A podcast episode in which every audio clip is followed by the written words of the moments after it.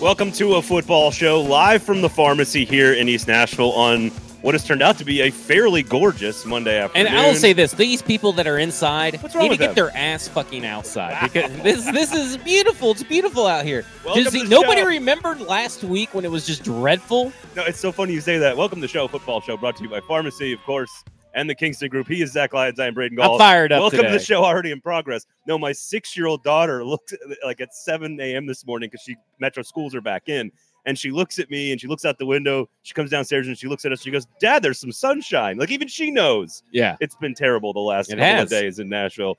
Um, all right, so we've got a lot of stuff to get to Woo. today on the show. Holy smokes!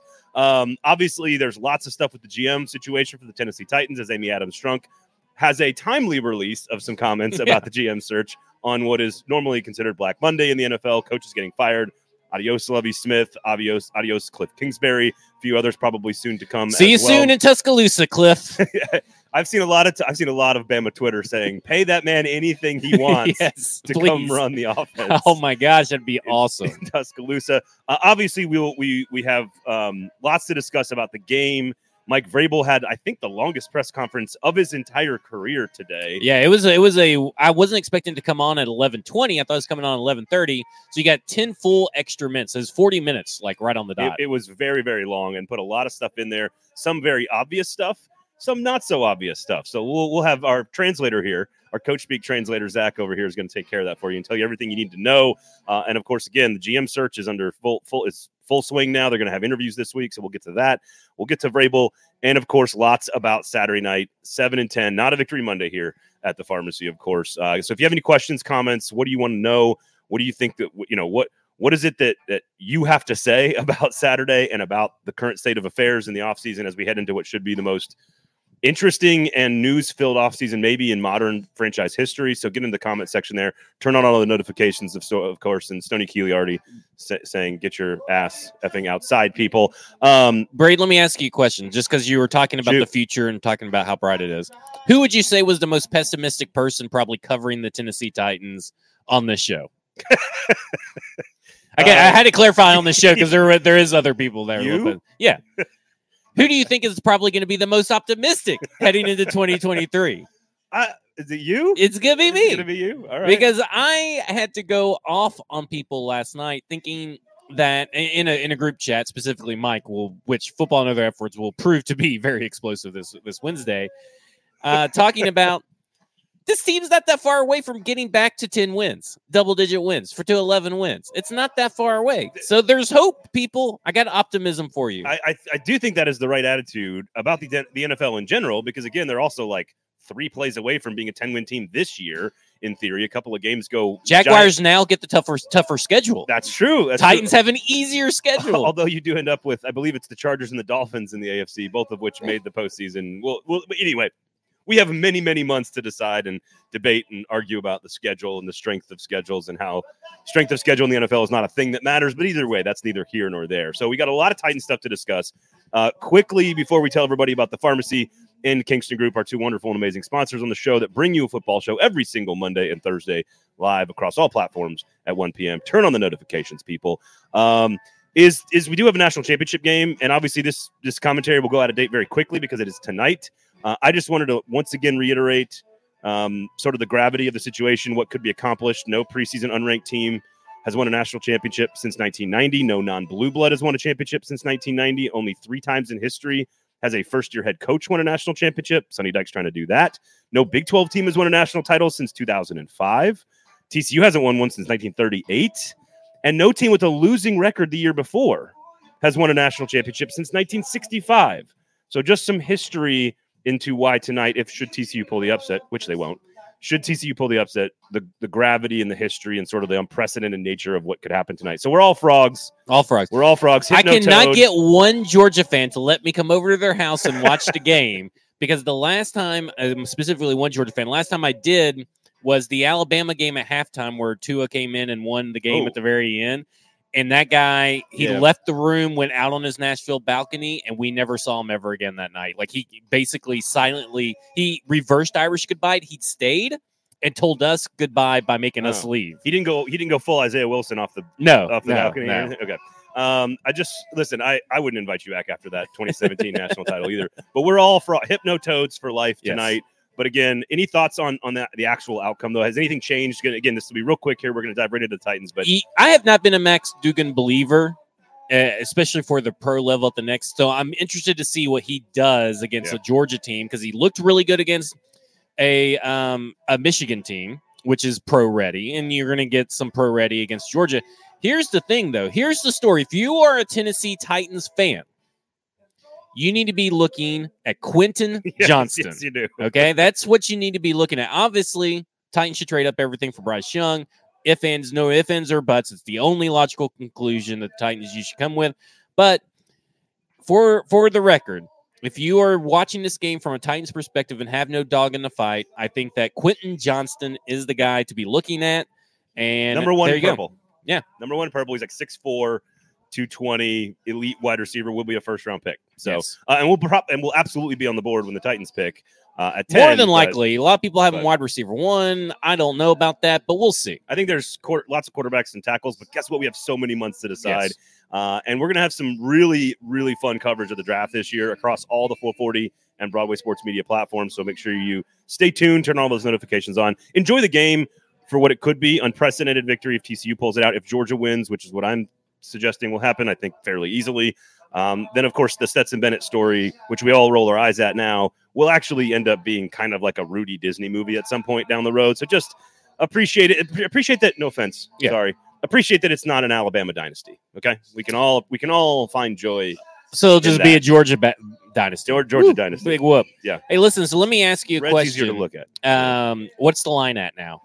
Uh, it has. I don't know. I haven't checked it recently. Um, I can pull that up for you if you want me. To, if you've got a question, you No, I just like was wondering if you're if it's if it's still where it was and all that kind of So stuff. I believe Saturday morning, seventy percent of the money was in on TCU, but that's all. That's not the real money. Uh, I'm assuming what I what I was told by some Vegas people was that all the hard money's waiting for the line to get to the bottom, and then everybody's going to come in and hammer it, whether that's 11 and a half or 12, whatever the number might be.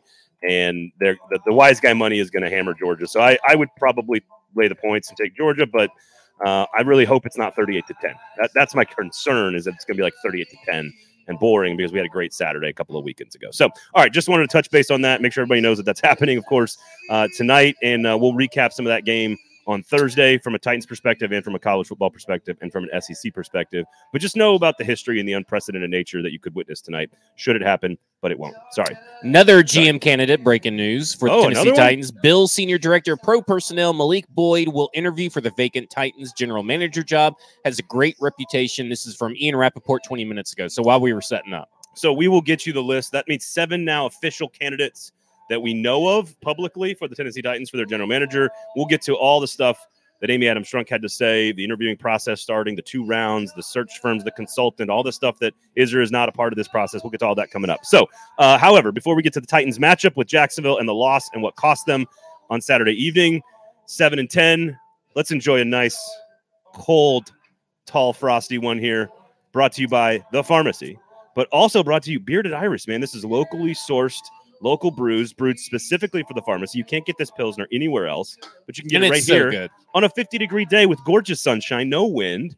Beautiful day. So come out to the pharmacy in East Nashville, get yourself a burger, get yourself a brat, get yourself some Polish sausage, some tots, some horseradish mustard. The mush- Bayou mush- Burger, which I'm going to stick around and stay here, Oh. and I'm going to get me a Bayou, Bayou That thing, Burger. that thing looks damn good. Uh, I think it's like pick, pickles, spicy pickles, and uh, you know Coleslaw. coleslaw, and Mm, Oh, it sounds- it looks- it looks so good. It looks delicious. But this is what they do. A good burger place will constantly be revamping the menu and adding new high quality options. And that's Right. what the pharmacy does for you folks. So come on out to the pharmacy in East Nashville. They also have a location downtown as well. And of course, the Kingston Group, our great and awesome, wonderful partners that have been with 440 for over two years now. We love you guys. I, I think it is the best option in this city to do any work on your home, full stop. They're locally owned, they're award winning. They've been doing it for over a decade in Nashville. They're owned by Nashville. In fact, they're owned by former football players in the SEC, one of the guys that owns, the, Oh. owns the company. So they're sports fans as well. Um, they work with a lot of local charities. They are unbelievable people, and they will absolutely treat your house like their own. And that is the key. They'll give you the whole operation from nose to tail. They'll tell you what, what everything costs, and they will hit their marks. They'll hit their budget. They'll hit their time. And if they don't, they'll take care of you. So like they, they will make sure it's it, it- that you have the best possible experience. BuildKG.com is the website. So that's the pharmacy. That's the Kingston Group, Broadway Sports Media, and of course uh, all the stuff at 440 Sports as well. Really fun Fringe Element podcast, by the way, coming up tomorrow. We've got a comedian from the Well Red Comedy Tour who's a huge Georgia fan. He's going to be on the show. Corey Forrester tomorrow on Fringe Element, one of the funniest dudes on the internet and uh, huge Georgia fan. So he's already scheduled to come on tomorrow to recap whatever happens tonight. So we'll see. We'll see what happens tomorrow. Uh, so check out all the other pods um, and sign up for an insider account at Broad- Broadway Sports Yeah. Media. Definitely. All right, Titans Jags. Now I, you and I disagree on the fumble versus the forward pass, so we're not going to spend a lot of time debating that. Um, I think reasonable minds can totally disagree on that. I think it's it's absolutely fair. I think the more important conversation, um, and I, I think we should leave them guessing as to who thinks what. Yeah, yeah, I'm with it. One of I us, think they should know probably who. who's if you follow him on Twitter and you follow me on Twitter, you'll know. But I don't. us- I didn't say anything about it on Twitter because it was such a non-story to me. okay, okay. So then maybe that gives you the There hint you of where I land. one of us thinks it was completely and obviously a forward pass, and one of us thinks that it was completely and obviously a fumble. And I'm okay with reasonable minds disagreeing on that. I don't like that the review seemed like it took like all of eight seconds. I know it was a little bit longer than that, but it didn't feel like they looked at it a ton. And I, I think it ties into two bigger stories about that game, which was the Titans' overall strategy to be incredibly conservative for the entirety of the game, and Josh Dobbs not making mistakes. I think those are the only two ways that I thought they could win the game, and they had it in their hands. oh, they gave it to him. And the one big, the two big mistakes by Josh Dobbs in the second half, and and of course, no adjustments at halftime. Yeah. and that that led to the Jacksonville Jaguars, who were just there waiting for the opportunity to win the game the entire time. Also, by the way, I thought made a bunch of mistakes in the red zone. Trevor Yeah. Lawrence missed two two big mistakes as well. But Trevor Lawrence in the last three games, including this one, is one touchdown pass. Yep. So spare me that the Trevor Lawrence has arrived tweets here. They, he's a Well, you and I disagree on that. I think Trevor Yeah. Lawrence is really good, well, really good players don't miss open passes like the ones he bad. missed. So and and the fumble was a, was a, in Yeah. scoring territory as well. You got to take care of the football.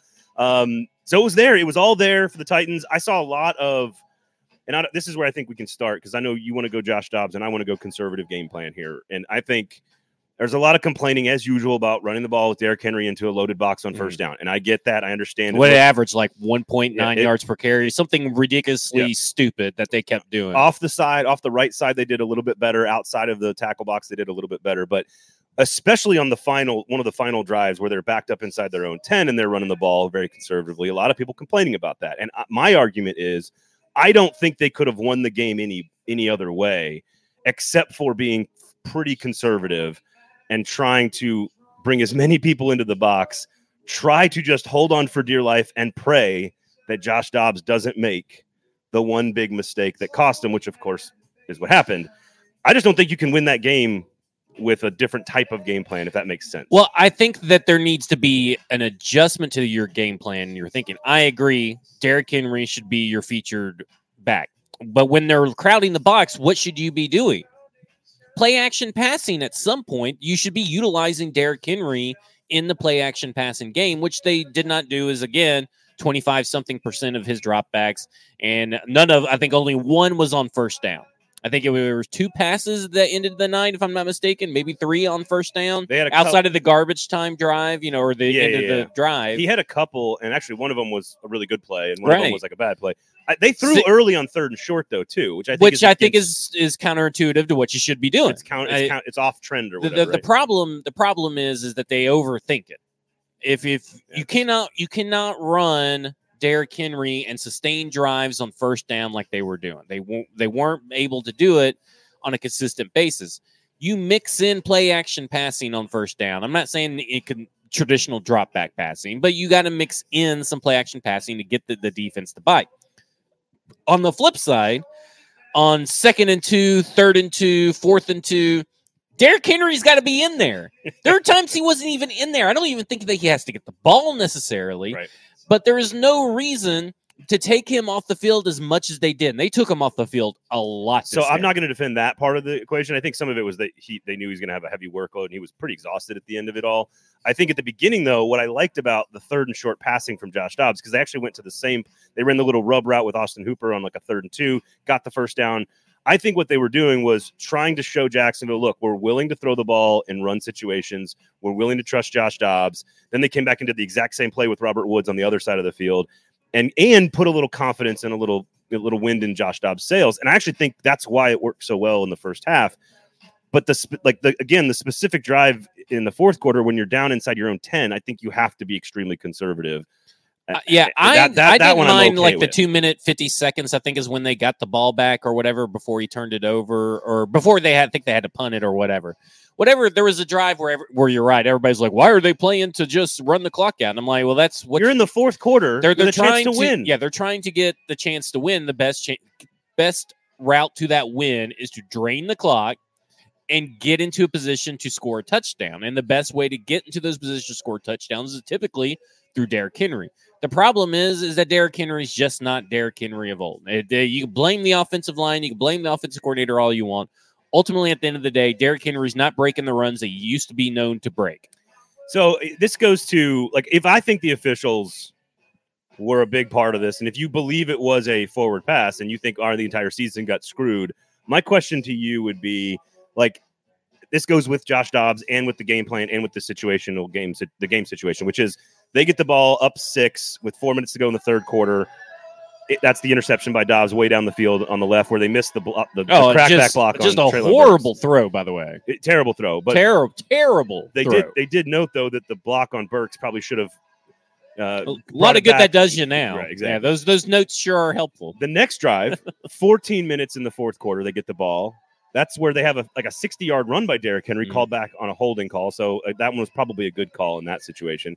They end up punting. They get the ball back with 11 minutes to go. Then they get the ball back two more times. They they my question is, they had opportunity. So if you do believe it was a terrible call and the ref stole your se- season from you, which I know one of us doesn't believe, but if you do believe that, Dobbs stole the season from you, by the way. do you think that the team, like I subscribe to the theory that referees don't cost you games, Right. Just in general. Well, that that that play would have never came into question if Joshua Dobbs had read his protection right and read the defense correctly and thrown to Robert Woods, who was wide open. I believe is Robert Woods. It's hard to tell, on the backside. but he was wide open, and that's the route the route you're supposed to read in the correct situation. He did not read the situation correctly.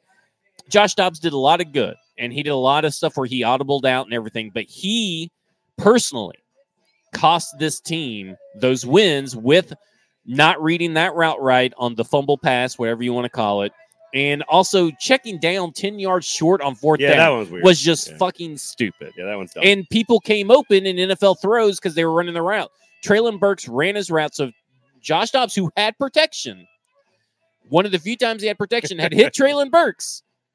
You know, it's it's ridiculous. Josh Dobbs cost him that game.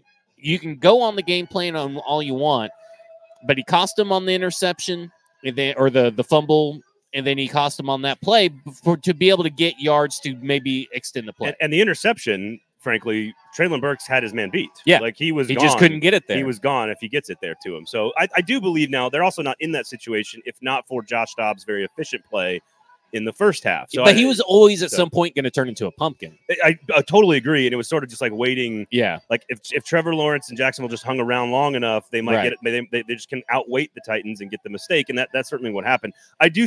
I will say I liked overall, and and the number one thing I noticed about the game was physicality and experience was Vrabel's card in this game. He Mhm. said, "Look."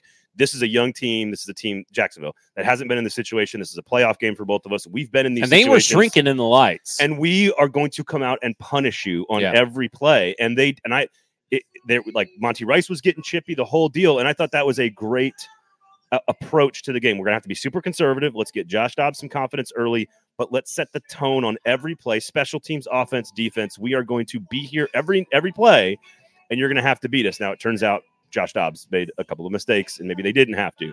But I thought it was working. I thought it was a really good game plan. I thought the coaching well, I mean, it, it was did a good definitely. I, I think it was definitely working. There were still boneheaded play calls like the Treylon Burks spin around and throw the ball, you know, wildly that actually ended up being a good throw just if he was behind the line of scrimmage, which the play call's not supposed to be that. So I don't even know why Yeah. those plays being in the playbook just drive me nuts because there's no reason for them. That there is no reason for that play to be that. What about Treylon Burks running a slant and then throwing it halfway across the Yeah. field? yeah, let, let's design that play and let's actually, hey, You know that stupid ass play that only works against our defense. Let's do it against the better pass defense. I will say I do like the Racey McMath play because it's the, like who's ever going to think that Racey McMath is going to get the Yeah. ball? And he, you know, I think he got like six yards or whatever. But like they were But clearly those plays are fine. You know, the getting the balls and because we'll talk about this later about speed, but getting the ball in your your playmakers, and I know Racey McMath is technically not a playmaker, but he's fast. Getting Yeah. the ball in those people's hands, they did a good job of doing that, I thought. And the problem is that they would occasionally go away from that. I mean, they targeted Chig, they targeted Treylon, they found ways to get them both the ball in creative situations. I mean, that's what you want. You know, maybe if they would have done that all year, they would have scored more than like 17.8 points per game or whatever it fucking is. It's ridiculous.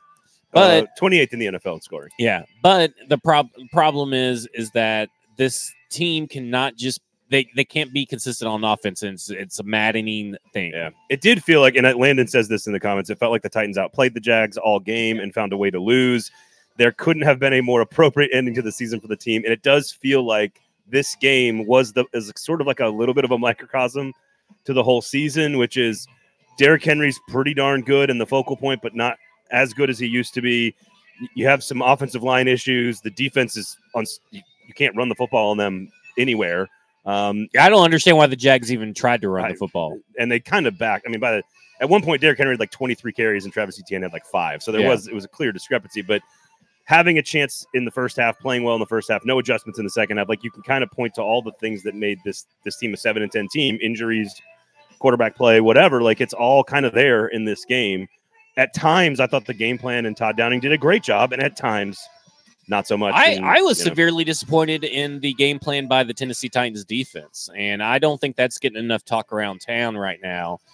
That I I think that game plan, the lack of rushing the passer, or trying to rush the passer, there was no pressure on yeah, Trevor. I, I think that's utterly ridiculous. And I know that the that Mike Keith said either at halftime or leading up to this game or whatever that their game plan is to sit back and try to tip passes. Is such a low probability of Yeah. of effective way to play defense. That is ridiculous game plan strategy. Rush the passer, especially a young team that, like you said, is obviously in front of you going into halftime, struggling to play in this high pressure situation. And you decide, well, I know that they are bringing, they're creating their own pressure in their mind. Better not bring any physical pressure because that would be too easy for this team. And just leave your your pass defense, which has been atrocious all year, one of the worst pass defenses in the league, uh, I think out to hang dead- on an island. I think dead last actually uh, finished. I will say, I know you don't love Trevor Lawrence, but you certainly can't rely on tip passes with an arm like that because for most of the first half, other than the two big mistakes he made, somebody would come open over the middle and he's throwing laser beams in there, and like there was no time to react to a lot of those passes. And a lot of those guys were open because his pass defense sucks. Yeah, well, there you go. And some of that's certainly David Long was was a big. They, they missed him dearly in this. I will say, I think I, I know I was a little higher on Jacksonville in, in the preseason. I had them winning seven games, not the division, obviously, but the amount of speed that they acquired in the offseason that they put to use around Trevor Lawrence is a really interesting thing to watch because I don't think you want Vrabel going away from what makes him a good coach and his culture good.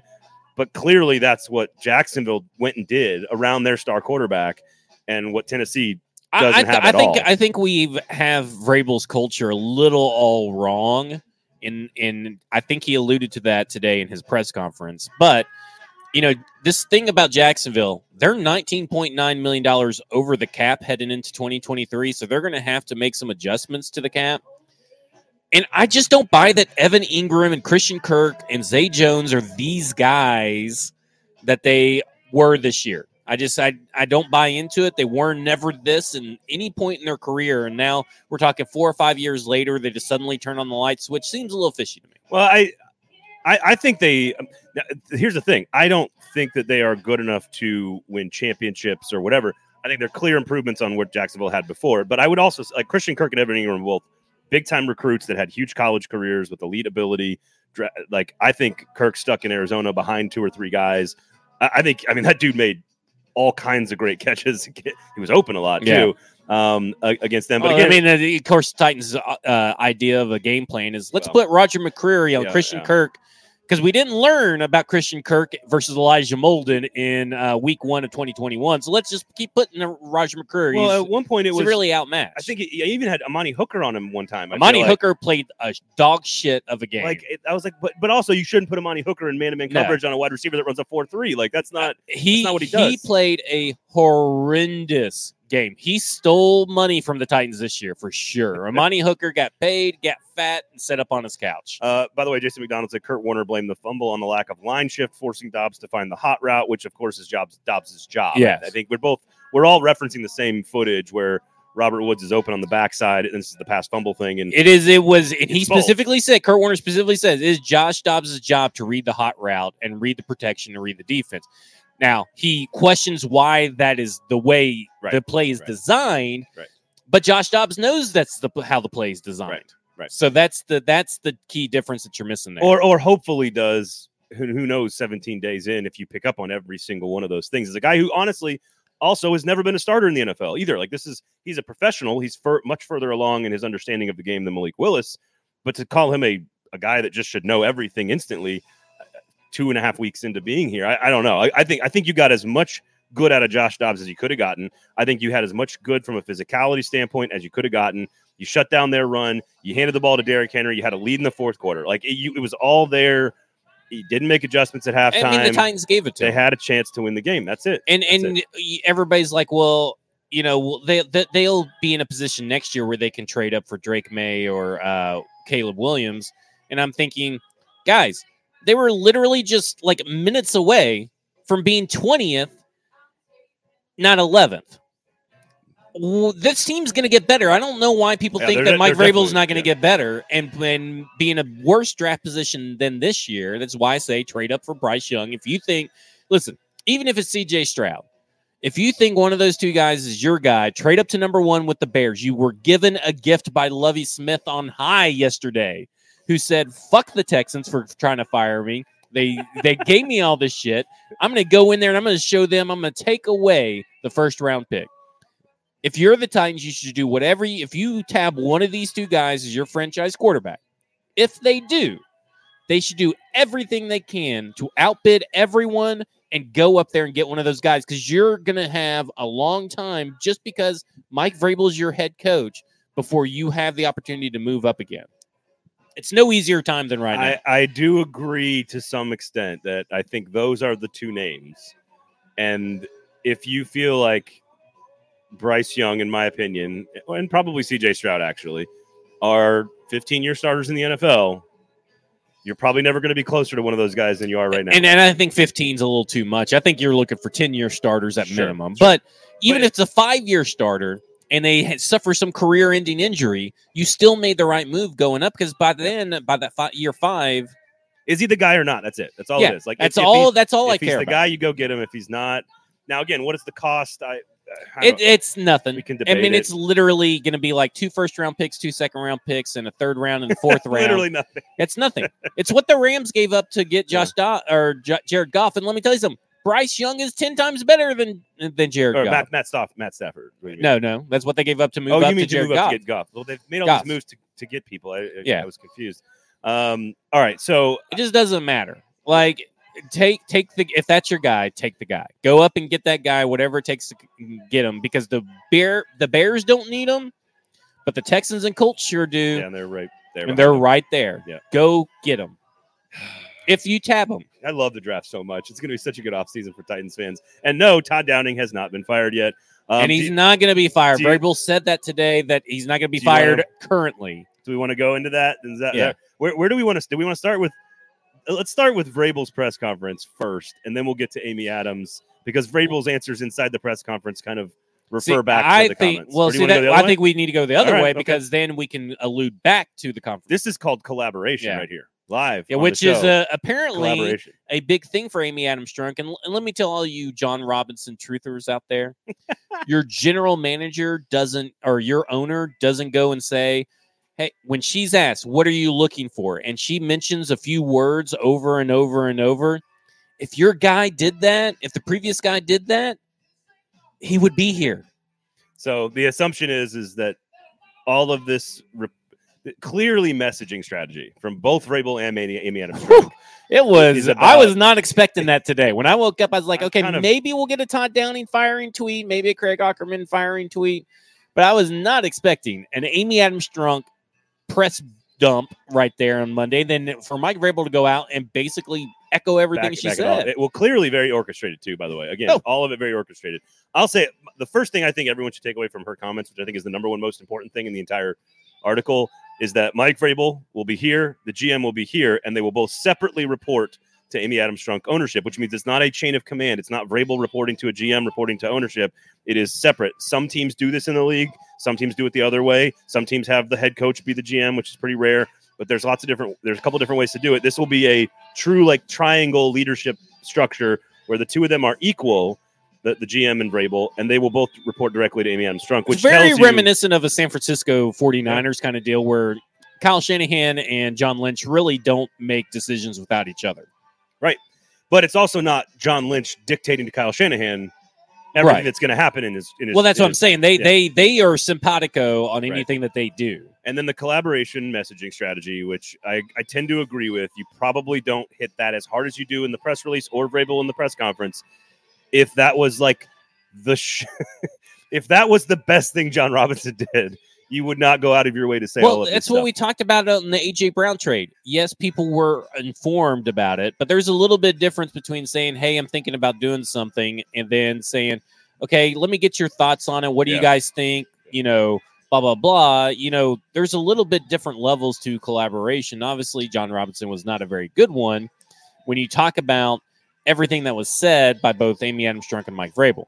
Now, on the flip side, I think one of, or not flip side, I think one of the most important things that she said was about the looking for someone that's innovative when it comes to you know how they approach general managing and how they approach roster construction and evaluating players someone that's not stuck in tradition that is a direct shot at jon robinson who specifically said i am the analytics department in a in a in a quote and he talked about basically he shat on analytics for like four or five minutes talking about you know 1970s and stuff like that and then you turn around and hear Mike Vrabel talk go in depth on all the analytics that he uses and tries to use for, for practice, for practice injuries and stuff. preparation and in-game stuff. And I said when Jon Robinson got fired because the process because it was talked about, well, we'll never get an analytics department anyway because Mike Vrabel's still here. And I cautioned people. I told people, I think that Jon Robinson is the main antagonist for the analytics department. And I am not saying that they're going to go in and spend all this money to analytics and all this stuff, but if you go and look at the people they're interviewing, two people from San Francisco, someone from Buffalo, someone from the Browns, and uh, someone from the Bears, all heavy analytics departments. So the other news, and I, I tend to agree. I also have a tougher time. Like, I I think there's going to be a lot of like rehashing what took place with Jon Robinson. I'm far more interested in like is what the process is now to find the replacement, and then and then evaluating the two of them side by side. I think is interesting. But I, I think the collaboration part. I think everybody knows that Jon Robinson ruled not with an iron fist, but like it, he ruled the roost pretty pretty clearly, and definitely with With an iron dip in his mouth. Definitely with the media. Yeah, Iron Chaw. um, I think so. A couple other pieces of news that you need to know. Um, they're not going to use a search firm. I, I don't think people know what a search firm actually does. I don't know if it's the same in the GM sense as it is for like I don't head- think head- you need one. head coaches. I think you need absolutely need one for head coaches, college and pro. I don't know if you need one in the GM, but I'll. I'll I don't that think in you a need one. I don't I don't think you need one if Well, if you, can't- know what you're doing, I don't think you need one for the pros. Well, so here just so I'll, like I'll- I agree with your college aspect of it that you I think you do need a search firm and stuff because college coaches are Maybe. so far and wide. that's that may be true. But I don't. I think in the NFL you kind of you know what you know. That that's fair. I do think so. What there's a misconception about what a search firm does. Like Okay. search firms don't sort of like, and again, I don't know if this is the case for the general managers situation. They are using a consultant, I guess. Uh, they're going to cast a quote wide net. The interviews will begin this week. They will have two rounds of interviews. So I'm assuming a pretty large collection of people getting a first interview, and then a fairly smaller, uh, a more narrowed down group. We'll get you the names here in just a second. Um, and I know you and, and Herndon are going to spend a lot of time dissecting all the different candidates on football and other F words. So make sure you're tuned into that. Um, but what a search firm does in, in college football and, and pro football is not really like I think people think you you hire the firm, you give them fifty thousand dollars, they go pick the candidate, give it to you, and you hire them. That, Yeah. That's not how it works. What they do is they are on they are boots on the ground. Right. So they are all over the country where you cannot possibly be, and they they have people in every community, in in every college town and pro pro organizational area to understand every sort of like to build the dossier on every candidate. They don't actually. They, they also know scheme, so they know wh- which coaches do which things, which schemes fit best with your ideas and your principles. So the first thing a search firm does is sit down with you and a- and figure out what you are philosophically. Then they go out and they track down off the field issues and they track down personality situations and they track down the schematic fit or, un, or if it doesn't fit. And then they present all of that to you in all the different f- separate files, right? So they'll, they'll be like, here are your eight head coaching candidates. Here's everything you need to know. Like, here's what he, where he eats barbecue. You know, like it's everything because you, Amy Adams Strunk just physically cannot be in all of these places and know everything there is to know about these people. So Right. that that is what the search firm technically does. So I actually think they get kind of a bad rap. I think they're actually fairly fairly useful. I don't know in a general managing standpoint if it still applies because like you said, we we know who's scouting what areas, we know what who's drafted which players. We can kind of we, you can see a little bit more of the resume on, on paper, I guess if that makes sense. Yeah, I, I think that when he co- comes down to it, it's all about relationships in the NFL too. So, how much is John Lynch going to talk these these guys up? What is their game plan for your team when they come in?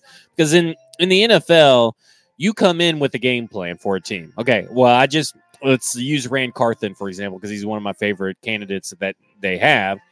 He's from the San Francisco 49ers. Great organization to pull from, by the way, in a multitude of areas. I was gonna say in, in every possible way. Yeah. pull pull him in and they say, okay, you've you've seen our roster, you've seen us play.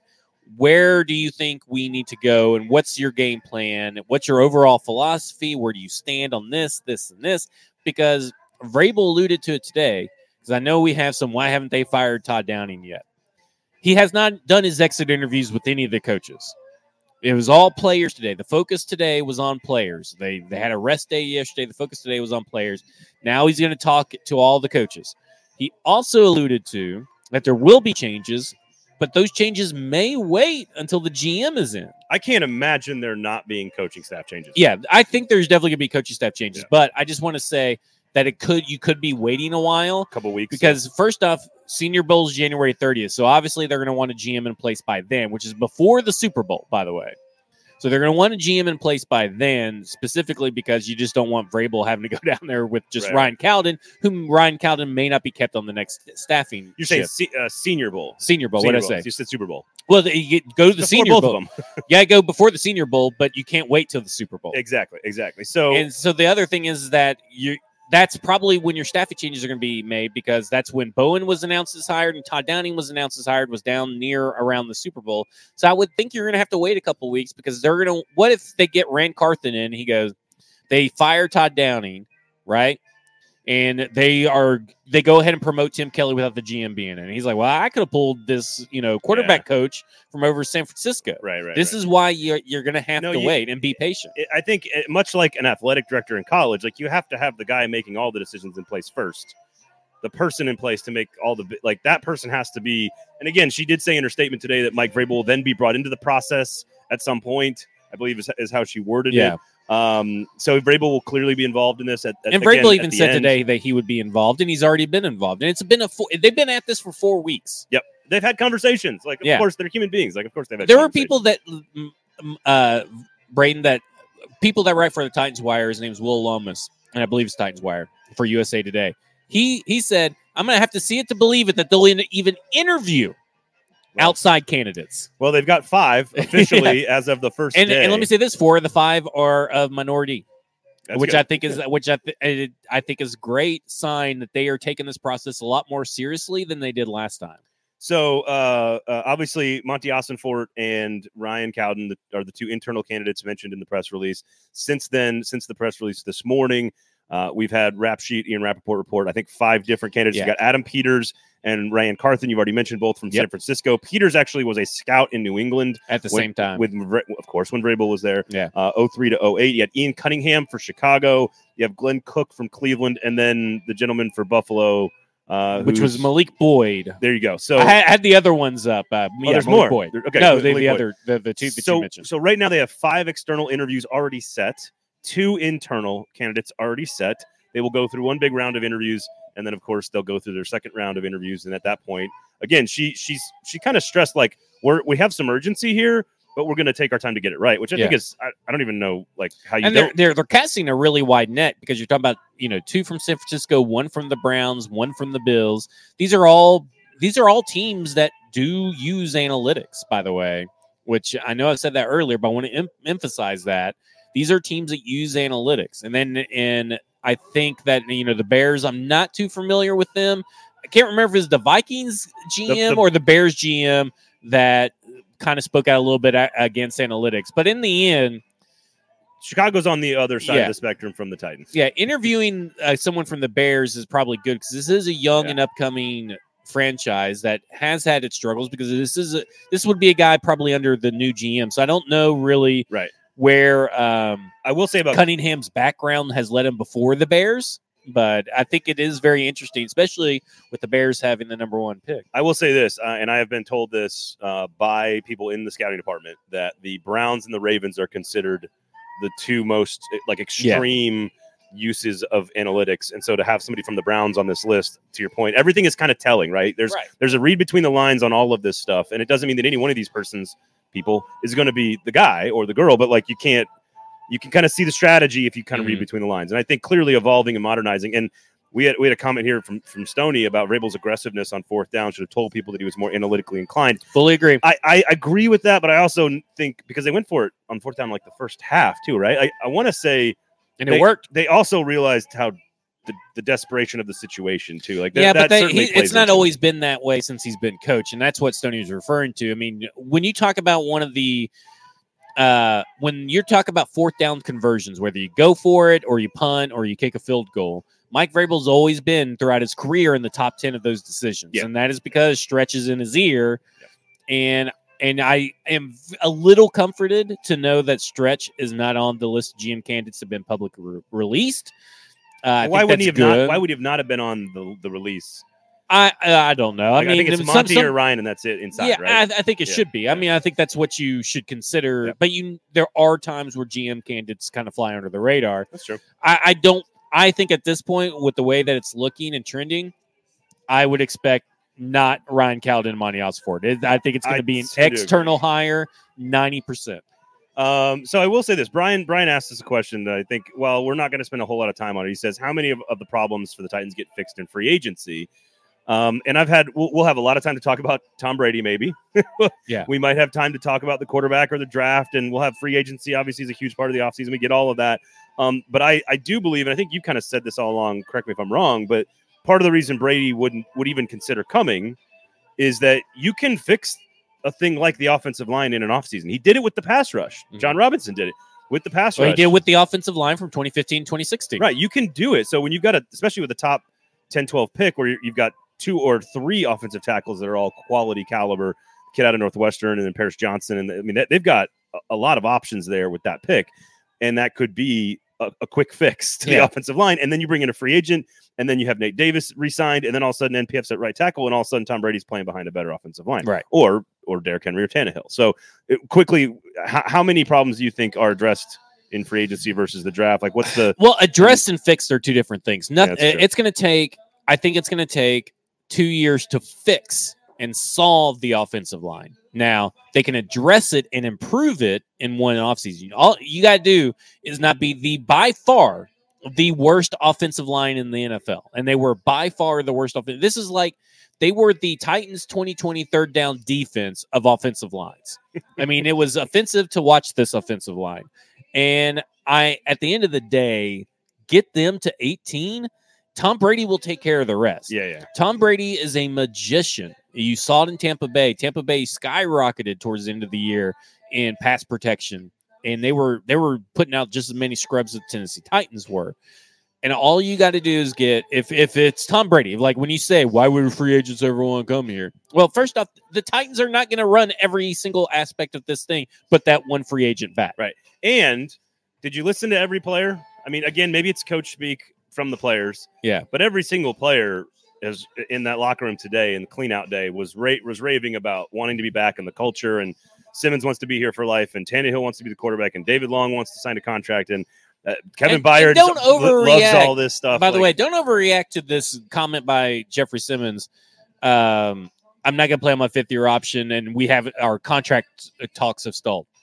They don't have a general manager, so of Right, course right, contracts have stalled. So don't overreact. So w- there's a lot of stuff to get to with Vrabel. I want to take a pause because Yeah. I, I am utterly fascinated with how this offseason is going to is going to play out. There's so many moving parts that will dictate where this franchise goes from here on out. And certainly, I think the next step is going to be the coaching staff evaluation Mm. and the GM interviewing process. So we can kind of stay focused on that, and we'll get to Vrabel's comments on that stuff. Uh, but I want to take a little interlude here. Okay. 'Cause seven and ten, not a great season. Certainly not what fans expected. Certainly not what the team expected after all the winning and all the playoff appearances. I do want to throw a couple of nuggets at just All right. because this, these are these are moments of positivity after a seven and ten loss, losing the division, missing out on the playoffs. Brought to you by the pharmacy and the Kingston Group. So moments of positivity brought to you by our great and wonderful and amazing local sponsors. How about this?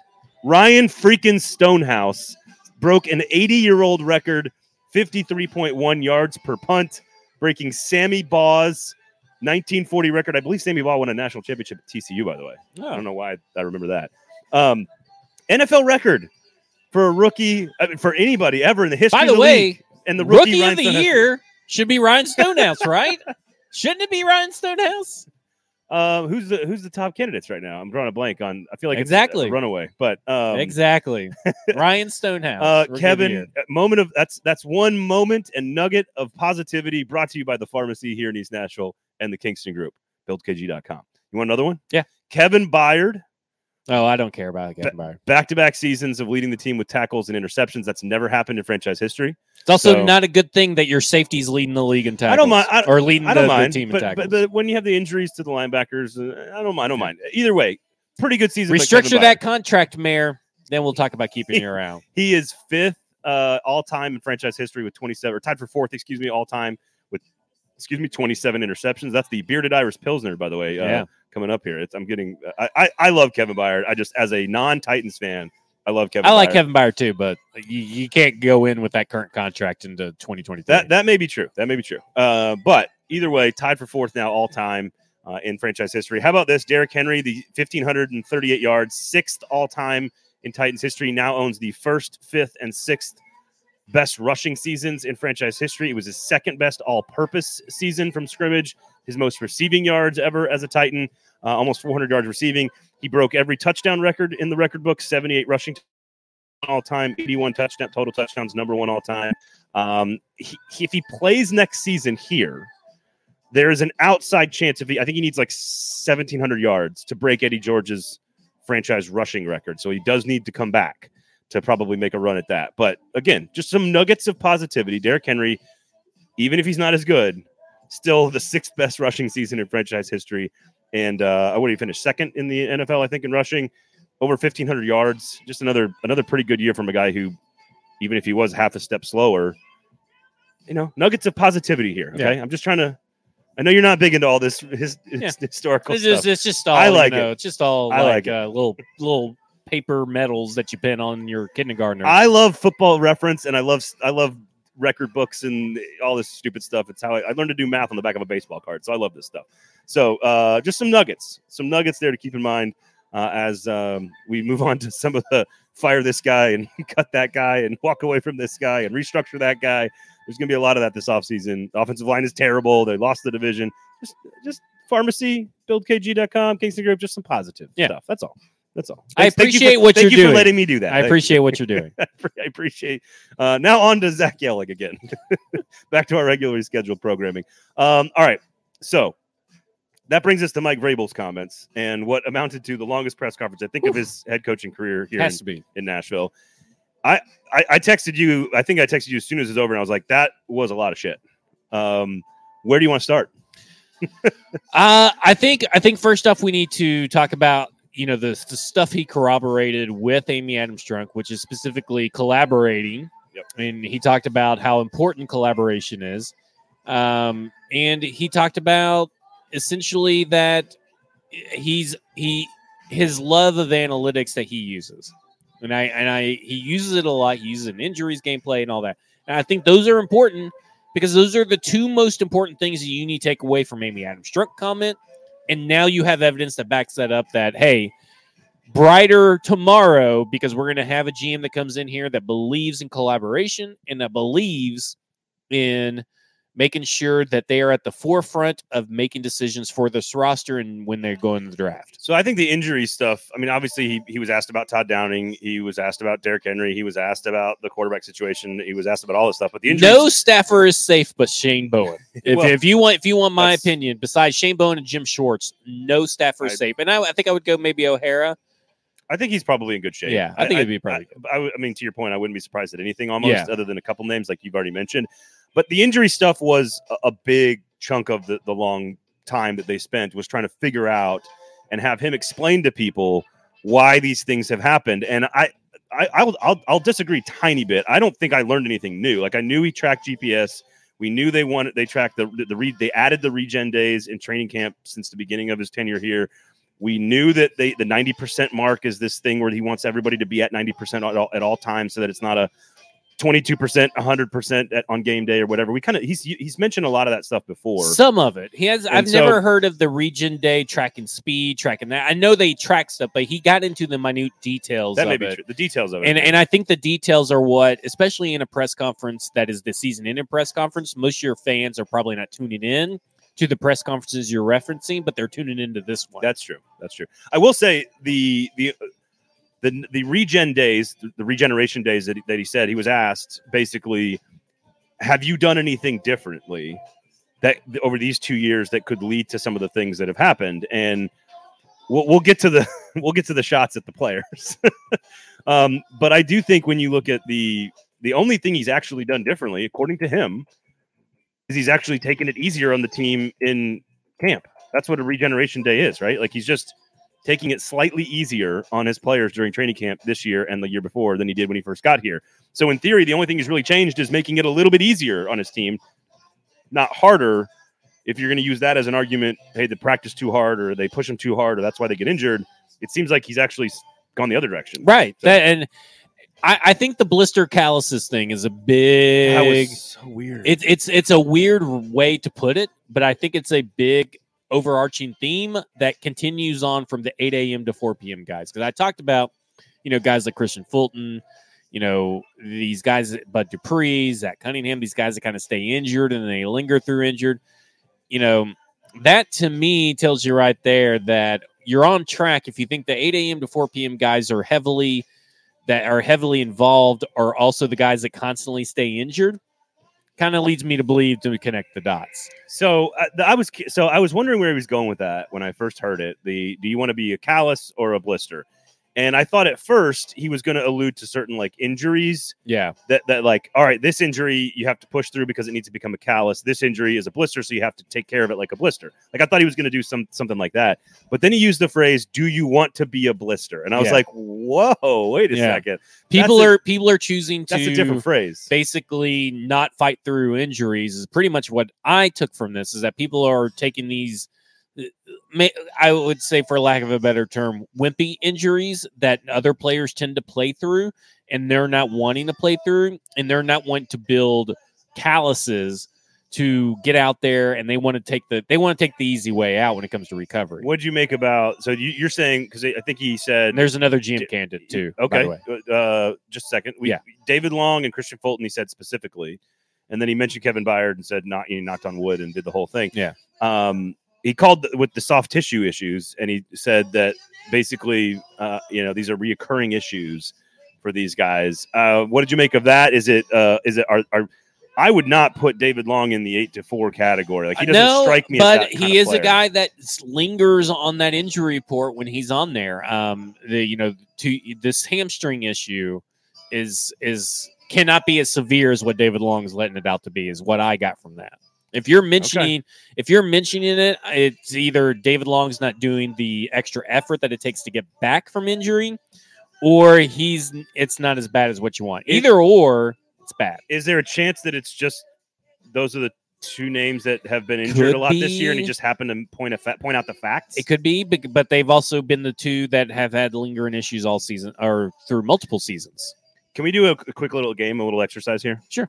So we got another candidate for you guys here coming up in just a second, but there's a list of names I have here, and I want you to tell me if you think they're eight to in the eight to four category. Okay. Pure speculation on our part, of Yeah. course. But I'm I got a list of guys, and these are a lot of these names are names that are going to be on, on the top of the list of decisions that whoever's hired and Vrabel and the team is going to have to decide something on. Okay. Whether re-sign, restructure, or cut. Right. Yeah. All these are and these are all bigger names on the team. Eight to four guy or not. That's the new game show here on the football show. Brought to you by Pharmacy Kingston Group. Ryan Tannehill, No, Derrick Henry, no, Taylor Lewan. yes. Okay, check. Nate Davis. I I tend to lean yes. Okay.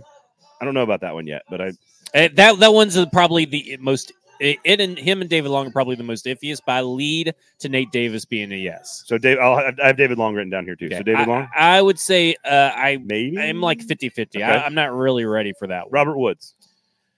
I think the dude's a pro. Yeah, I would I would say no. Austin Hooper, No, also a pro. Teair Tart, no, pro. not at, not at all. Bud Dupree. yes, Okay.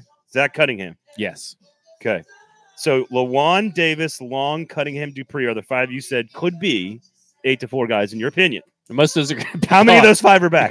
Yeah. Yeah, uh, I would. s- I, Maybe Nate Davis. I'm- That's it. I'm torn on. I think I think Nate Davis and David Long may be backed out of necessity because you're you got to get them back cheap. You cannot let the market if they, they want to get overpaid, let them go. Because at this Yeah. point, a best ability for this team going forward is availability. And these guys, both of these guys have proved in their own way they cannot stay available. They cannot be trusted went to be available 17 game stretch plus playoffs. And so they have to be back on a on a reasonable deal. You're talking maybe like five mil per year for David Long and I think seven to eight for Davis. I think five million would be a pretty good, pretty good deal for Yeah. for David Long. Both sides of the equation, Yeah. frankly. Uh, Teair Tart, of course, with new, uh, new- new yeah, Drew representation, Rosenhaus. This guy, this guy, That's hey, not good. Pierre Tart, he knows how to play the game. he does. Uh, a couple other notes here, real quickly. Jeffrey Simmons, no surgery for him in the offseason. Um, David, again, all these other guys. I thought Willis, the Willis Dobbs stuff, I think was kind of, it was fine. I didn't really make much of it in the locker room. No, I don't didn't know. either. So, what else, what else from Vrabel do you want to get to? Because there's a like, we're already, Well, we're already think- an I- hour in here. Well, just real quick, I think speed is is a big issue here, uh, or a big not issue, but I think it's a big topic. This guy said Mike Vrabel has said that he wants the fastest roster in the NFL, and he wants the fastest players. Jon Robinson does not draft fast players. He's never drafted a fast wide receiver outside of Racey McMath in the sixth round, AJ's pretty fast. but he wasn't fast testing. Okay. You got it. There's a there's a difference between fast as a rookie and fast as a pro later on down the line, and he wants fast. I think you're going to see. I think I think that's a good sign for David Long's ter- long term viability. I think he will get to stick around, but he's got to be reasonable on his pricing. But this team's going to get fast. I don't think the corners are fast enough. I don't think the um, wide receivers are fast enough, and quite frankly, the running back may not be fast enough Yeah. for a long time. I, I think you're right, especially coming off a game against Jacksonville. He mentioned speed so That's- well, much. I mean, the speed for Jacksonville on offense was just so obvious. Like Yeah. it was just so. Again, you may not love all those players; they may not be championship caliber players, but they are fast as hell. Yeah. like all those guys. Evan Engram is not really a tight end; he's just a fast, big guy. Yeah. like ugly haircut, by the way. Him and Zay Jones have the ugliest haircuts I've ever seen. Um, so I think speed. I'm with you on speed because I, I think again juxtaposed against Jacksonville on Saturday, which is pretty obvious that that was just a fast. Well, I think it's just also a, a nice juxt- juxtaposition of what you saw Jon Robinson draft. Jon Robinson. so it's so didn't- it's so interesting though because on defense, and uh, maybe it doesn't apply on defense. Maybe that he wants the fastest offense, and then maybe corners is is maybe valid here. But it feels like a lot of guys that they draft are such Vrabel. Like Elijah Molden is such a Vrabel guy. It feels like it feels and- like it because it's attitude, but maybe it he's looking not a for guy. yeah, he's looking for more attitude plus speed. it doesn't have to be. Right, it doesn't right. have to be one or the other. That's fair. That's fair. And I Um, think that's that's the point. All right. What else you got from the press conference? We got Todd Downing. You want to tell us about the new candidate Well, real fast? I- like I said, I, I think that Todd Downing's on the hot seat for sure. I, I would be highly surprised if he was still on the team. I think Craig Aukerman. I go 50-50 on way- him. Oh, we'll say another big part of the game on Saturday. Yeah, like it was terrible, terrible. coverage. It was terrible. Agnew had three huge plays that that, Yeah. that, uh, had a big impact on the game. Terrible, terrible, terrible. Uh, it's been terrible all year. It's been terrible his whole career. He sucks. I told you he sucks at the beginning of the off season. He still sucks. Nothing changes. Same thing with Todd Downing. Just listen to me. I'll tell you who sucks way before you. They did set a punter record though, an NFL yeah. That's record. that's player, not coach. that's valid. Yeah, that's. Are hey, you telling me that listen, Craig Aukerman didn't teach Ryan Stonehouse how to kick a football? Also, also, let me tell you this: they wouldn't have had to punt so much if they had a good offensive coordinator. So I it will. all comes back. it to all Todd comes back to Todd Downing. Um, at this point, guys, just just settle in. It's going Oh, to be it's a gonna- fun be. So much fun. And they've just announced, and this is a really big interview too, because uh, the Cardinals are probably leading towards um, Adrian Wilson at this point. But Adrian Wilson and Quentin Harris, they were is uh, Quentin Harris is going to get interviewed by the Tennessee Titans coordinator Ian Rapoport for the vacant GM job. Just to give you a little background on how good Quentin Harris and Adrian Wilson are, former, for- and how safety, important- yeah, Adrian Wilson, both of them. Really? or former players. Um, just how important they are to, and well respected around the league. There was a rumor this morning, just early this morning, that the Cardinals wanted to keep both in a co-GM job. And obvi- and obviously they're looks if they're allowing Quentin Harris to get an interview, they're probably leaning more towards Adrian Wilson, which they should be. But there has been no one that has risen up the ranks uh, as fast and as quick as these two have. This is very John Lynch esque Okay. for both these players that I mean, rise up the ranks, but Same- they put in more work. They put in more work. And I will say this uh, Quentin Harris, um, again, another minority candidate.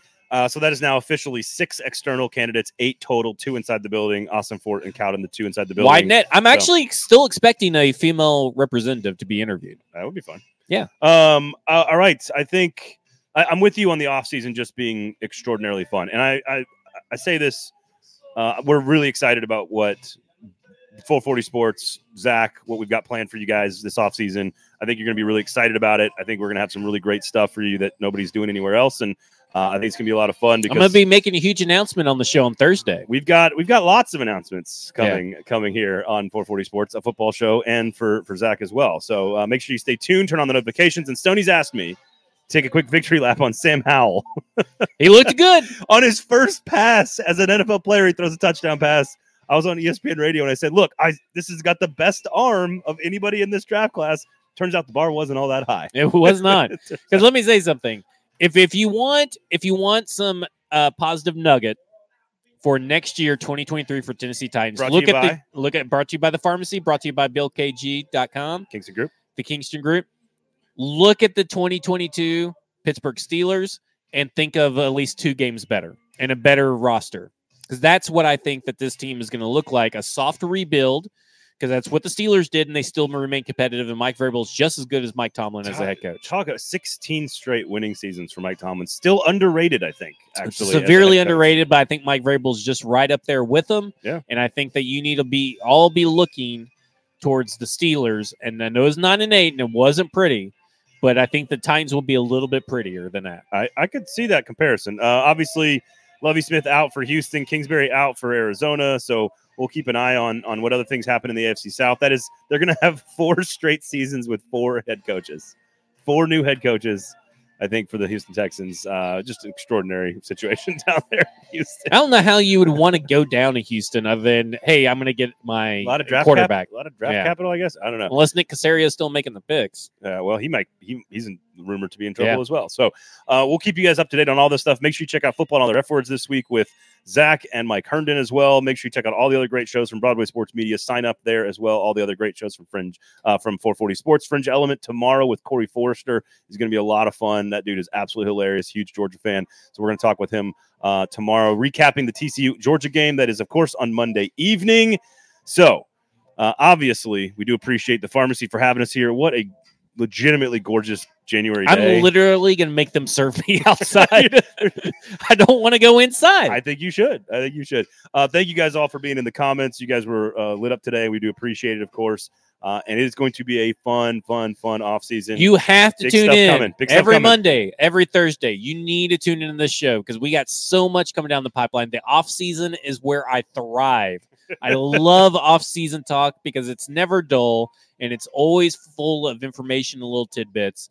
This, and then we're going to have to be previewing the college football season coming up just right around the corner. This the off season always goes by way quicker than what everybody thinks it does. It is going to be fun. It's the most important offseason maybe in franchise history for the Tennessee Titans. Correct. Uh, and frankly, a more wide open college football season Yeah. potentially next year than we've ever seen Until with all the- these teams losing Until, players. So Well, until Alabama hires Cliff Kingsbury, That's over. it's over. don't even play the season. Somebody on this show told you guys that Georgia was underrated back in August. Somebody, somebody told you guys that. Thanks for listening. Thanks for hanging yet. out. yeah, that's a good point. I'm try- I'm trying to get the frogs a victory here. I'm trying TCU Hypno Toad all the way for Zach. I'm Braden. Thanks for watching, everybody. Kingston Group, the pharmacy. This has been a football show here.